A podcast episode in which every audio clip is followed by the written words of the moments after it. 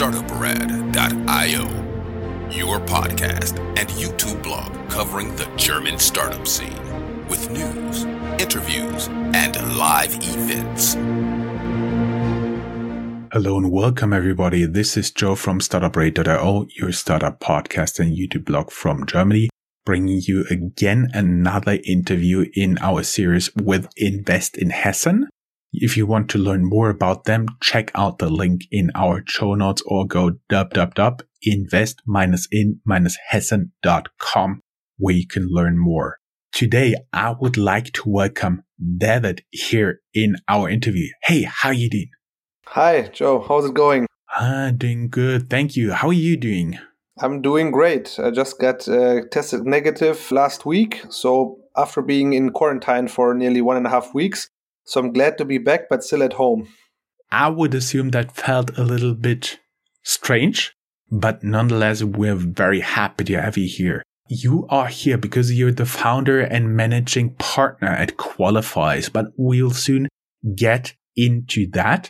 I was again looking a little bit at your profile and I saw that you did quite a lot of interesting stuff. You did, for example, a bachelor's degree at University of Maastricht in Netherlands. You attended the University of Singapore, Universiteit Bocconi, Technical University Darmstadt, and finally Rotterdam School of Management again in the Netherlands. So you have quite seen a bit. Which places did you like most? So um, I guess uh, for every student, I guess the exchange semesters are always the most exciting ones. And I did two exchange semesters, which were indeed, as you mentioned, in Singapore and in Milan at Bocconi University. And I would say uh, the one in Singapore probably was one of the most fun six months uh, I've ever had in my life in terms of traveling, meeting new people, meeting different cultures. Uh, so I would say that was probably the most fun one. I also love Singapore not only for the Formula One race, which I attended once in person, but also f- for the mix of Indian, Chinese, and uh, Southeast Asian culture, the hawker centers where you can get almost like every imaginable food. It's really awesome. Plus, it really never gets cold in the city. I asked a friend who grew up there, uh, does it really get cold? And he was getting close and said, during monsoon, you know, at night, it can get below 20 degrees Celsius. Yeah, exactly. I think weather is good. Plus, it's a great hub in terms of traveling because you can basically go to everywhere in Southeast Asia within a couple of uh, hours flight. So uh, I would add that on top. Yeah, for the metric hating Americans, that's 68 degrees Fahrenheit. So it it barely gets below that. It's it's a really nice place and pretty close to the uh, equator. And you've seen quite a bit in terms of companies, established companies, I do believe. You've been with Rothschild as an intern. You have been at BASF. I think most people would not know them. It's one of the largest chemical companies in the world and they're headquartered, I would say something like 45 minutes to an hour to the southwest of Frankfurt. What did you learn there and how did it leave an impression on your life? Yes. So first up front, so I always uh, wanted to become a banker. So at least that was the plan, especially when while I was studying. So I focused a lot also on that while I was studying, did extra courses, etc. Then I actually got first peaks into investment banking. So at JP Morgan in London and also at uh, Rothschild in Frankfurt. And even though I really appreciated the size of the deals that you work on, the spirit, etc., I believe the working hours were actually indeed crazy. And that actually led me then to decide, okay, maybe banking is not the right thing for me. So I decided, how the hell do I get out of it? Because I've always spent most of my internships in like the PWC, smaller banks, bigger banks. So it was a bit hard to actually find an alternative afterwards because I a little bit had the finance stamp on myself. So I thought one way how to get out of it is actually to do a master's degree, which is a bit broader, not focused on finance, and also to do an internship at a company that is not related with finance. And that was actually BASF. And I worked on a corporate finance project at BASF where we basically looked at uh, acquiring um, a small company. And I basically did the, the analysis on the deal rationale, the valuation, etc. So for me, my internships have really been a bit a path of finding out what do I like, what don't I like, and eventually then I ended up uh, in consulting at McKinsey. So, but that's a bit on the story behind. Yeah, don't worry. We get to this step. So, uh, for a little bit over three years, you've been a consultant there because I was wondering, you've always been in banking, like transaction oriented consulting and stuff like this. Then you have been with BASF. Then you have been a consultant and then you started what is today Qualifyze. I do believe it was at this time called ChemSquare. And how did this happen? Where did you find your interest for supply chains, for chemical industry? How did this happen? Yeah, it's a good question. So, uh, yeah, indeed, the company was called ChemSquare before. And basically, uh, during my time at McKinsey, where I worked a lot on uh, private equity um, portfolio companies, so many restructurings.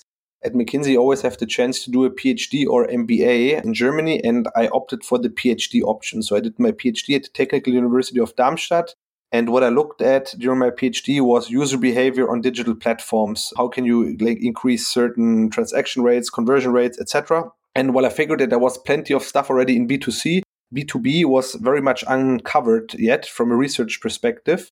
So I decided it might make sense to look into B2B startups.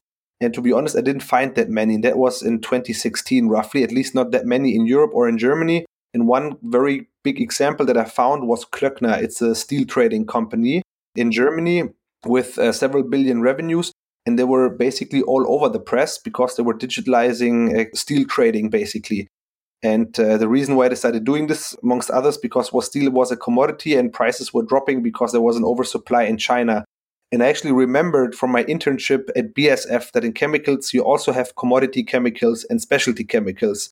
So I thought if this guy is doing it steel trading, why can't I do this with chemicals trading? And that's basically how the idea was born to found ChemSquare to build a digital platform to buy and sell chemicals online. And so in 2017, basically, I left McKinsey while I was still doing my PhD. The PhD is finally now completed, but I think only last year. So actually, it, I dragged it a bit uh, when I basically left McKinsey. Uh, but that's uh, the history behind ChemSquare. And then in 2018, basically, we figured that what we planned didn't work. And then we basically pivoted our business model. And since 2019, working on what we call today Qualifyze. So that's the story behind it. Yes, I've seen you basically started uh, the company, what is today Qualifyze around that time. And I was actually surprised why you opted for the chemical industry. Can you give us some information on that? Plus, I would be very interested how you figured out ChemSquare would not work and how you decided to actually pivot and in what direction. That would be some important decision I would like to learn more about. Yeah. So as I said, I was inspired by Klöckner, the steel trading company, and it worked in steel, or at least there was this perception at that time, uh, was because steel was a commodity. Uh, it's quite a big market. It's a commodity uh, which means price matters a lot. And when price comes into play, it's a lot about comparison, uh, very fragmented market, etc. So that was basically one element that I found very appealing in the steel industry. And you could also find this very similar structure also in the chemical industry, where you have many chemical distribution companies, many commodities, highly fragmented, but still very big market.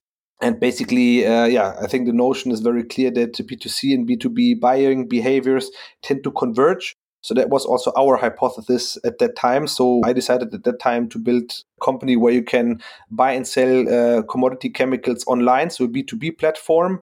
And I thought it was going to be sufficient to start with a simple price comparison engine and basically who delivers what and uh, to, for what price.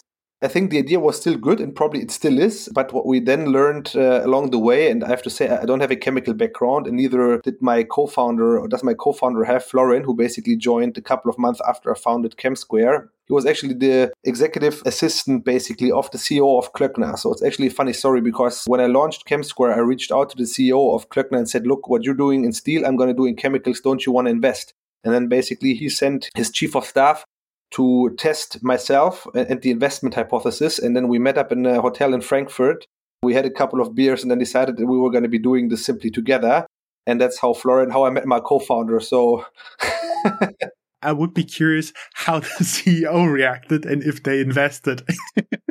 yes, so uh, I can answer the second question. He didn't invest. I think you can imagine the first part. That is quite a good story. You, you, somebody got sent to vet your company for an investment, and you actually hire, uh, you get this person as co-founder. Yeah, that makes quite sense. that was a good one. And uh, you guys then got into collecting investments. Did you get some investments before you pivoted or after? Yeah, so actually, we did get a couple of investments before we pivoted. So as I said, like I launched uh, ChemSquare in 2017, early 2018, Florian joined. And during 2018, it was basically a journey of fundraising and also trying to figure out how to get our business model running. And which we didn't eventually. So we succeeded in the fundraising part. We didn't succeed in the business model part.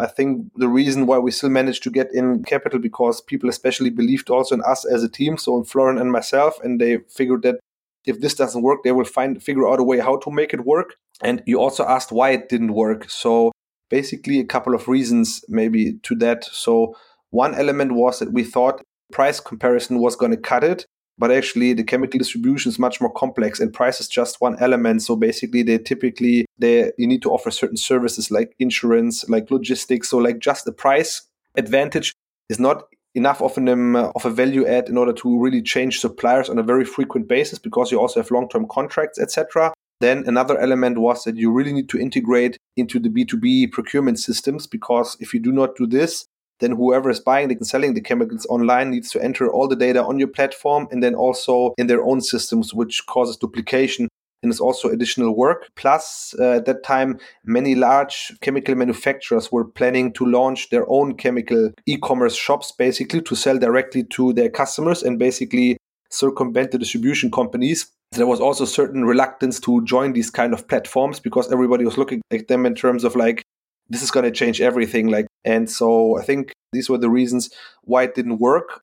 We then did a quite extensive workshop with many of our customers who actually also bought some of the chemical raw materials, but mainly in, in the life science industries, so food, pharma. And then we asked them, like, in hindsight, from a product point of view, very stupid question, but why aren't you not using the platform? And then, like, why are you not using our solution? Why is it so hard to get started? And basically, then a discussion started among our clients in the workshop. And the discussion was not about procurement, but was actually about supplier qualification but not being able to just change from one supplier to another because there's a, there's tons of documents that you need to take care of in order to switch from one supplier to another. And especially in the pharmaceutical industry um, there's regulation that says that you cannot just use a supplier just like that but you have to register the supplier at the authorities when you list when you want to sell a certain drug in a certain market. And as part of this document package that you need to send to the authorities you also need to show that you have audited the supplier which means that you've physically inspected the supplier to make sure that whatever he's selling to you, that he has been manufacturing it under certain rules and regulations which are described by the US FDA or by the European EMA. And so we thought if we fix this problem, if we fix the supplier problem, a supplier qualification topic, then we would get the marketplace running. So we started in 2019 with a supplier qualification platform focusing on supplier audits in the pharmaceutical industry. Then we actually figured that this was a business completely on its own, and we've been doing this ever since. I see. I would be a little bit curious about the conversation you had with the co-founder Florian. Florian, this is not going to work, but I do believe our clients just gave us a new business model. Was it something like that? No, actually, so I would say the, the ride was uh, equally tough for both of us. So we were both sitting on the phone, really calling hundreds of uh, customers in the industry and trying to sell them our product or basically uh, offering them that we could organize them any chemicals at a very cheap price. And that's what we tried. And we already there, we noticed that the feedback wasn't too great. So it wasn't a big of a surprise. It was more like a steady process where we both came to the conclusion this is not working. We don't know what is what's going to be working. So we were very open with our investors and we said, look, we have like one more shot. And we did one last funding round where the investors also said, we trust in you. But if we want to go the way the, this road with you, like which is more uncertain than before, then you also need to restructure the team. You need to reduce your burn rate, etc. So that was actually very tough in 2018 because we hired good people, Florian and myself. And within the first couple of months, we basically had to let them go again because we realized that what we were building wasn't really working and that we actually had to take a step back, reassess our product market fit, and then build a team around that and not like build a team and then see what they were going to be building because we couldn't afford that. So that was actually very tough because we hired people and had to let them go shortly thereafter. That was very, for us personally, I would say very memorable, couple of memorable weeks because it was super tough for us. But funny enough, one person who we actually decided to let go at that point in time because we couldn't hold them, the person actually rejoined Qualifyze uh, a couple of months back. So I would say there's hopefully no more hard feelings. Those were very tough times, 2018. But now those tough times are hopefully behind you forever. We'll see. And I would be curious. Can you explain a little bit the problem in quality control in pharma and the chemical industry? I don't have a chemical background, but the worst case is people can get sick, they can die, or factories even can go boom. Exactly. Yeah. So eventually, so what we focus on, as I said, is the pharmaceutical industry. And so how it works today is if you're a drug manufacturer like uh, Stada, Novartis, if you're selling your drugs in the pharmacy, if you want to sell them, you need approval from regulatory authorities that you can sell that particular drug in the market. And of course, the reason why there's regulation is because if a drug doesn't work, the worst thing that can happen is that you die. So there's obviously very strict regulation that describes how drugs need to be manufactured, but not just how the drug itself needs to be manufactured, but also how the ingredients that are used to manufacture this drug, how these ingredients need to be manufactured.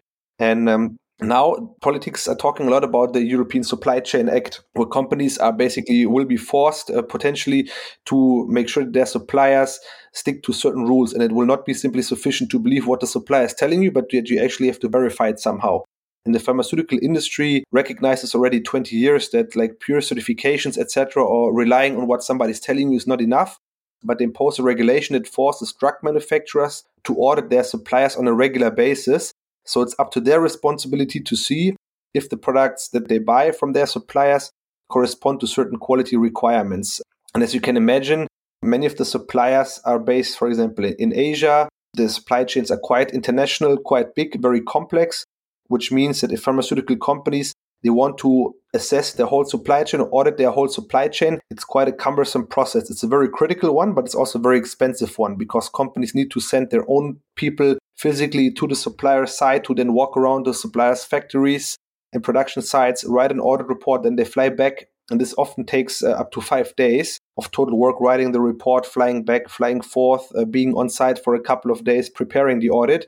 So we figured that this was quite a big problem for the industry. Not a problem, but like very cumbersome and expensive process. And what we learned along the way is that many pharmaceutical companies they use the same supplier.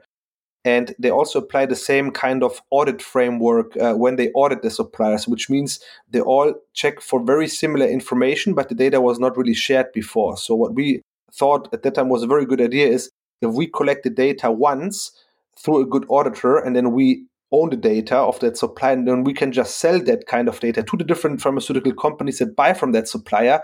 We can help the companies get this uh, regulatory data in a fast and efficient and cheap way, while at the same time helping the suppliers reduce the number of on-site audits by from their customers, which is a big pain to them, right? Uh, because it takes it's very time consuming to host all these customer audits, and that's basically how Qualifyze then uh, was born. So basically, we collect data through audits and then we resell that data to the pharmaceutical companies of the suppliers. When I was reading this at first, I also had the impression you sent your own people there.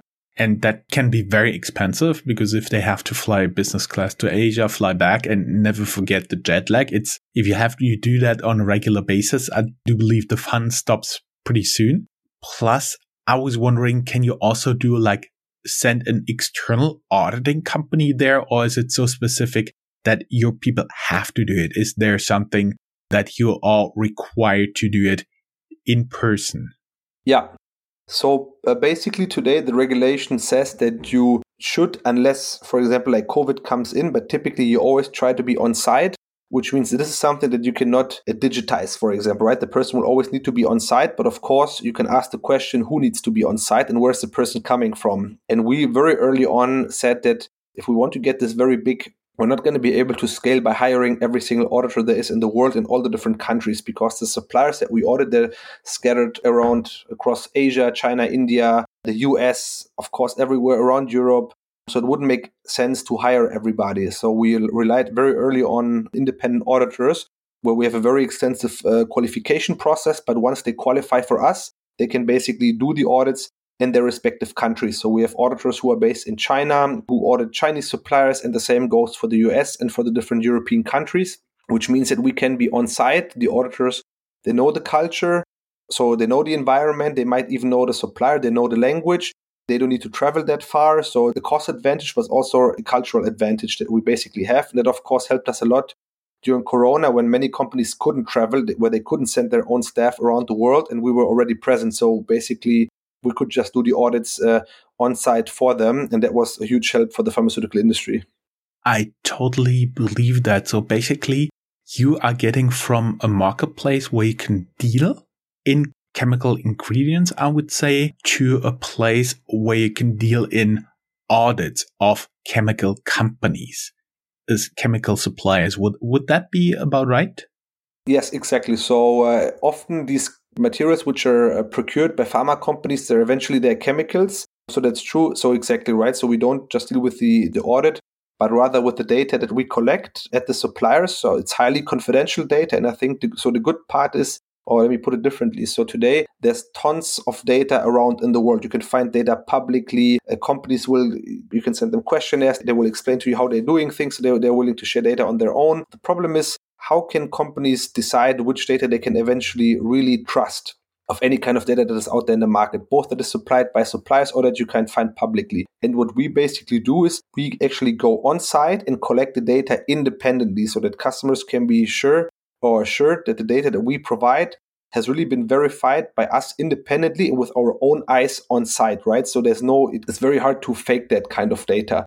And so basically, I would say we've shifted from a procurement platform to a data player, basically. But to keep in mind, of course, the suppliers, they need to accept that we share the data with their customers. So we cannot just like randomly sell the data, but they need to approve it but it's always in their interest as long as they know the customer because of course for them if they approve us sharing the data it automatically means fewer uh, customer visits on site which is also in their interest at least to a certain extent and maybe even more potential customers i would be since i don't have a big understanding of what you're basically doing there i was thinking of like thinking forward your business model when you said you're there in person you order them the data is hard to fake I was wondering, is it the next step for you basically to put sensors in the manufacturing and read this data like in real time? Is there something you're thinking about talking about dealing in data or is it not necessary?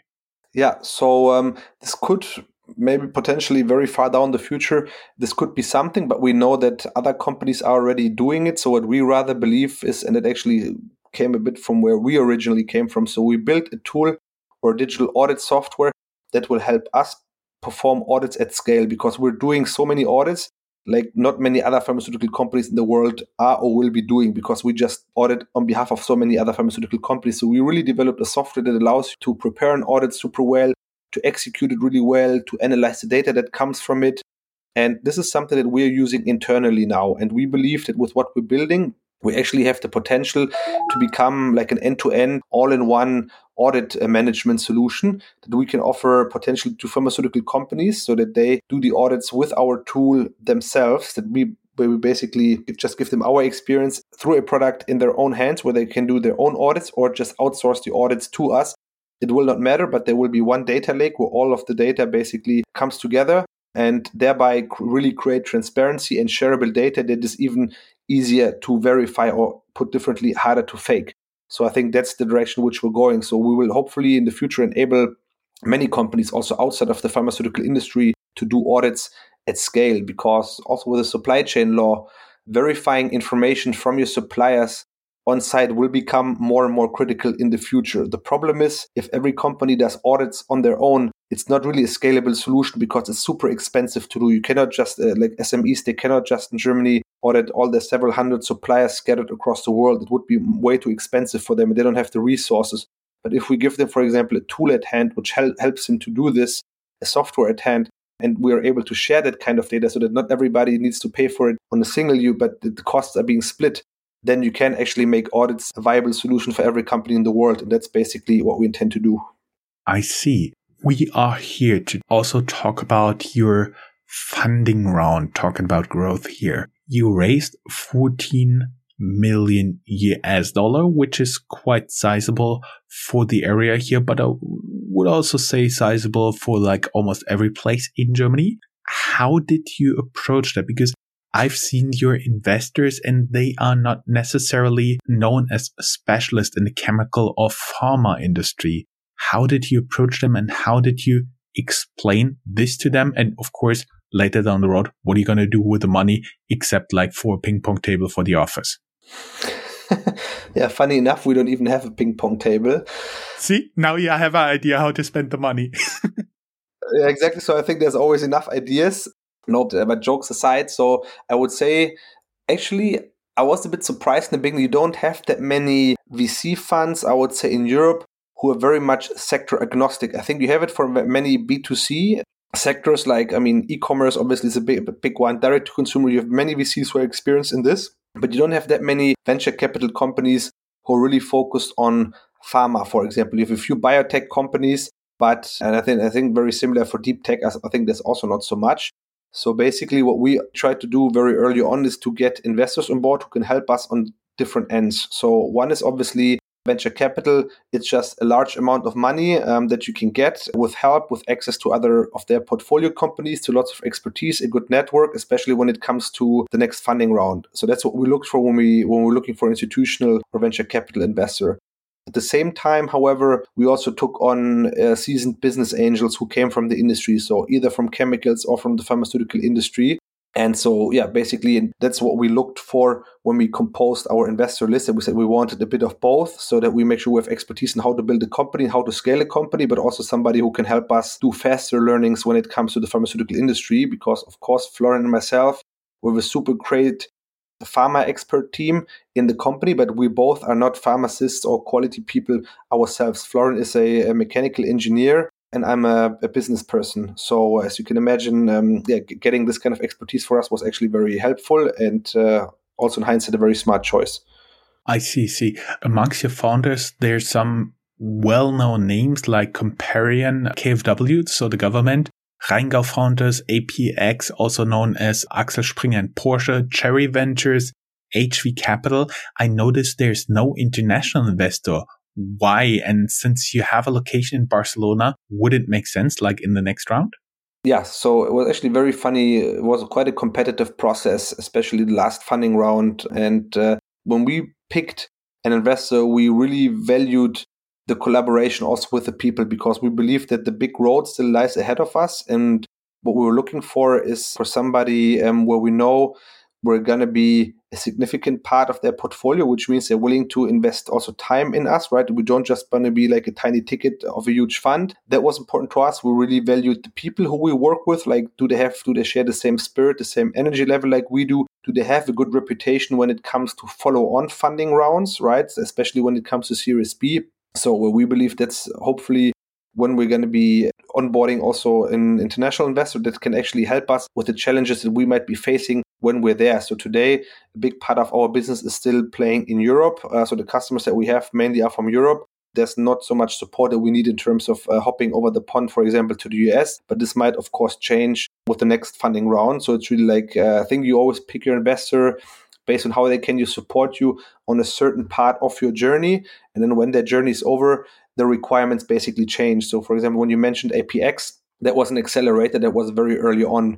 Then uh, after the accelerator basically we joined uh, cherry joined as an investor which is a, a pre-seed uh, stage investor with a very good network. So they supported us in the early stages. And then basically uh, later uh, now HV Capital joined, who typically invest in Series A, so who have seen bigger companies how they scale from, uh, for example, uh, 20 to 100 uh, people, etc. Right, and for the next investor, we're looking for somebody obviously who has more experience in scaling beyond that. I hope that uh, is a bit clear.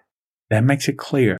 Since we are recording this sponsored by Invest in Hessen, can you also talk in the last part a little bit about how it was for you to be headquartered here in Frankfurt? What are some of the advantages, disadvantages? And a final question. If you would have one request to political decision makers in the state, what would you wish for? Yeah, let me start with the first question. So, is Frankfurt an advantage? So, maybe as an anecdote, uh, when we got Cherry Ventures as investors on board, they told us as a joke, you'll get the investment if you move to Berlin because you will struggle in Frankfurt. And uh, of course, I'm from Frankfurt. So Florian is from Cologne. Also have family here in Frankfurt. So for me, it would have been very hard to move anyways. And but we thought really at that time we were convinced that it's to work. Like Frankfurt has top talents. It's good. You have a good ecosystem here. You have pharma companies. You have good universities. You have uh, consulting companies, etc. So there's talent here, good infrastructure, etc. Um, however, what you don't have here is capital, and I believe also a little bit the startup spirit. At least I don't really feel it uh, in Frankfurt. It's more still very many very traditional service oriented industries like consulting, banking, lawyers. That's at least been my feeling so far, mainly from Frankfurt. And luckily enough, uh, we had one of our employees. We hired them of a company in Barcelona. That was a bit of a coincidence. However, then we realized that Barcelona actually is a super great hub where to build a company because you have lots of talents. You have it's very international city. It's a very attractive city, so many people want to go. I mean, there's even a beach. It's warm most of the time of the year and there's a very good ecosystem. They have also very international talents. So and now actually our Barcelona office is much bigger than our Frankfurt office. So I would say you can be successful in Frankfurt, but I think if you grow bigger and if you really want to hire also like a lot of people, it can actually get a challenge. I would say for individual profiles, you can manage it, even though it's expensive. But if you try to scale, I believe, or at least that's been my experience, you will hit bottlenecks when it comes to talents rather early. So that was that was it for the first question. And on the second question, if you would ask what I expect from policymakers, I think especially on the Supply Chain Act, what I mentioned earlier today, uh, if you look at how companies are handling, you see that many of them are actually struggling. Also, the European Green Deal, because many elements are still very vague, which means companies know something big is going to hit them, but they don't know how it's going to hit them because many things are still quite unconcrete it's very hard for especially for SMEs to understand like what the implication will be. So there's lots of uncertainty, and I think what policymakers should do is to bring more clarity, even like make some rules early on. Even if many things are unclear, but give them some kind of clarity of what will happen. Try it, and if the rules were not good, change the rules afterwards. But I think this is better than keeping everything open uh, because I think that's causing lots of frustration, especially on, on, on the company side. So that's one element that I would wish for. I see. So my understanding is right now that you see a little bit difficult to be in Frankfurt because you cannot hire like really scale up startups here because there's a lack of talent. Would that be something to be addressed? So yeah, definitely. So I think like finding the talent is one element, but it's also so I think providing the infrastructure there, but also getting people to move to Frankfurt. That's also not so easy. So we've actually had quite a few people who moved from our Frankfurt office to the Barcelona office which of course I cannot understand at all. So I think it's a bigger issue, right? Because there's so many factors that come into play. I mean, if you look at it from a startup point of view, what is attractive, right? So you need capital. I think that's one element. I think this is something that you, for example, do not have so much in Frankfurt and not compared to Berlin and, and, Munich, for example, and maybe even Düsseldorf, Cologne. Then I would say the mindset of the people, which often also starts in the university. I mean, you have WHU, which is like not too far away, but there are actually still people, men, still they end up going to Frankfurt. So I think it's the whole spirit. Like if you come to Frankfurt, you typically have more, some of the more normal jobs, I would say, not so many of these crazy jobs. And it's maybe also because it's an expensive city, I would say, but other cities are also quite expensive. So I believe it's a big challenge to crack. There's many things which are going on also like TechQuartier for example uh, which is a hub where they basically bring people together uh, where they also work together on topics but i still believe we need to do more. I think there need to be more incentives for founders to come uh, when it comes to offices. On the universities they need to teach these kind of things like how to take risks or calculated risks. The mindset i think needs to change. But uh, on the other hand, I think on, on bigger level, I mean, also now with uh, there has been a sustainability commission which has been moved to Frankfurt, which I think is a super global topic, uh, sustainability globally. And I think that Frankfurt scored to get like this big institution to Frankfurt, I think is a great success. And that might also lay, lay the foundation, for example, for potential sustainability startups, because then there might be sort of an ecosystem present. So I think this will be interesting to see. But I mean, even though you have all the banks in Frankfurt, there's not too many fintechs that came from Frankfurt, right? So the question is like, how is that really adding value or is it actually other factors? There is a lot to think about for the politicians. Thank you very much for being a guest. I would like to thank you for being a guest, for being so open and informative. And fingers crossed for your Series B funding, which I assume will come sometime this year, next year. Let's say most likely in the next 12 to 24 months. Mm-hmm. That's the kind of feeling I had as well. Thank you very much, David. Thank you so much. Have a good day. Bye bye. You too. Bye bye. If you are a professional looking at the European startup scene, Germany is a place you cannot miss. Fortunately for you, there is startuprad.io, the authority on German startups. This English only podcast brings you fresh interviews each week. Most likely, you have never heard or read anything on these startups before in English, but you will in the future. Be ahead of the curve and subscribe to startuprad.io podcast or check for the startuprad.io internet radio station. Check your Alexa for the startuprad.io skill as well.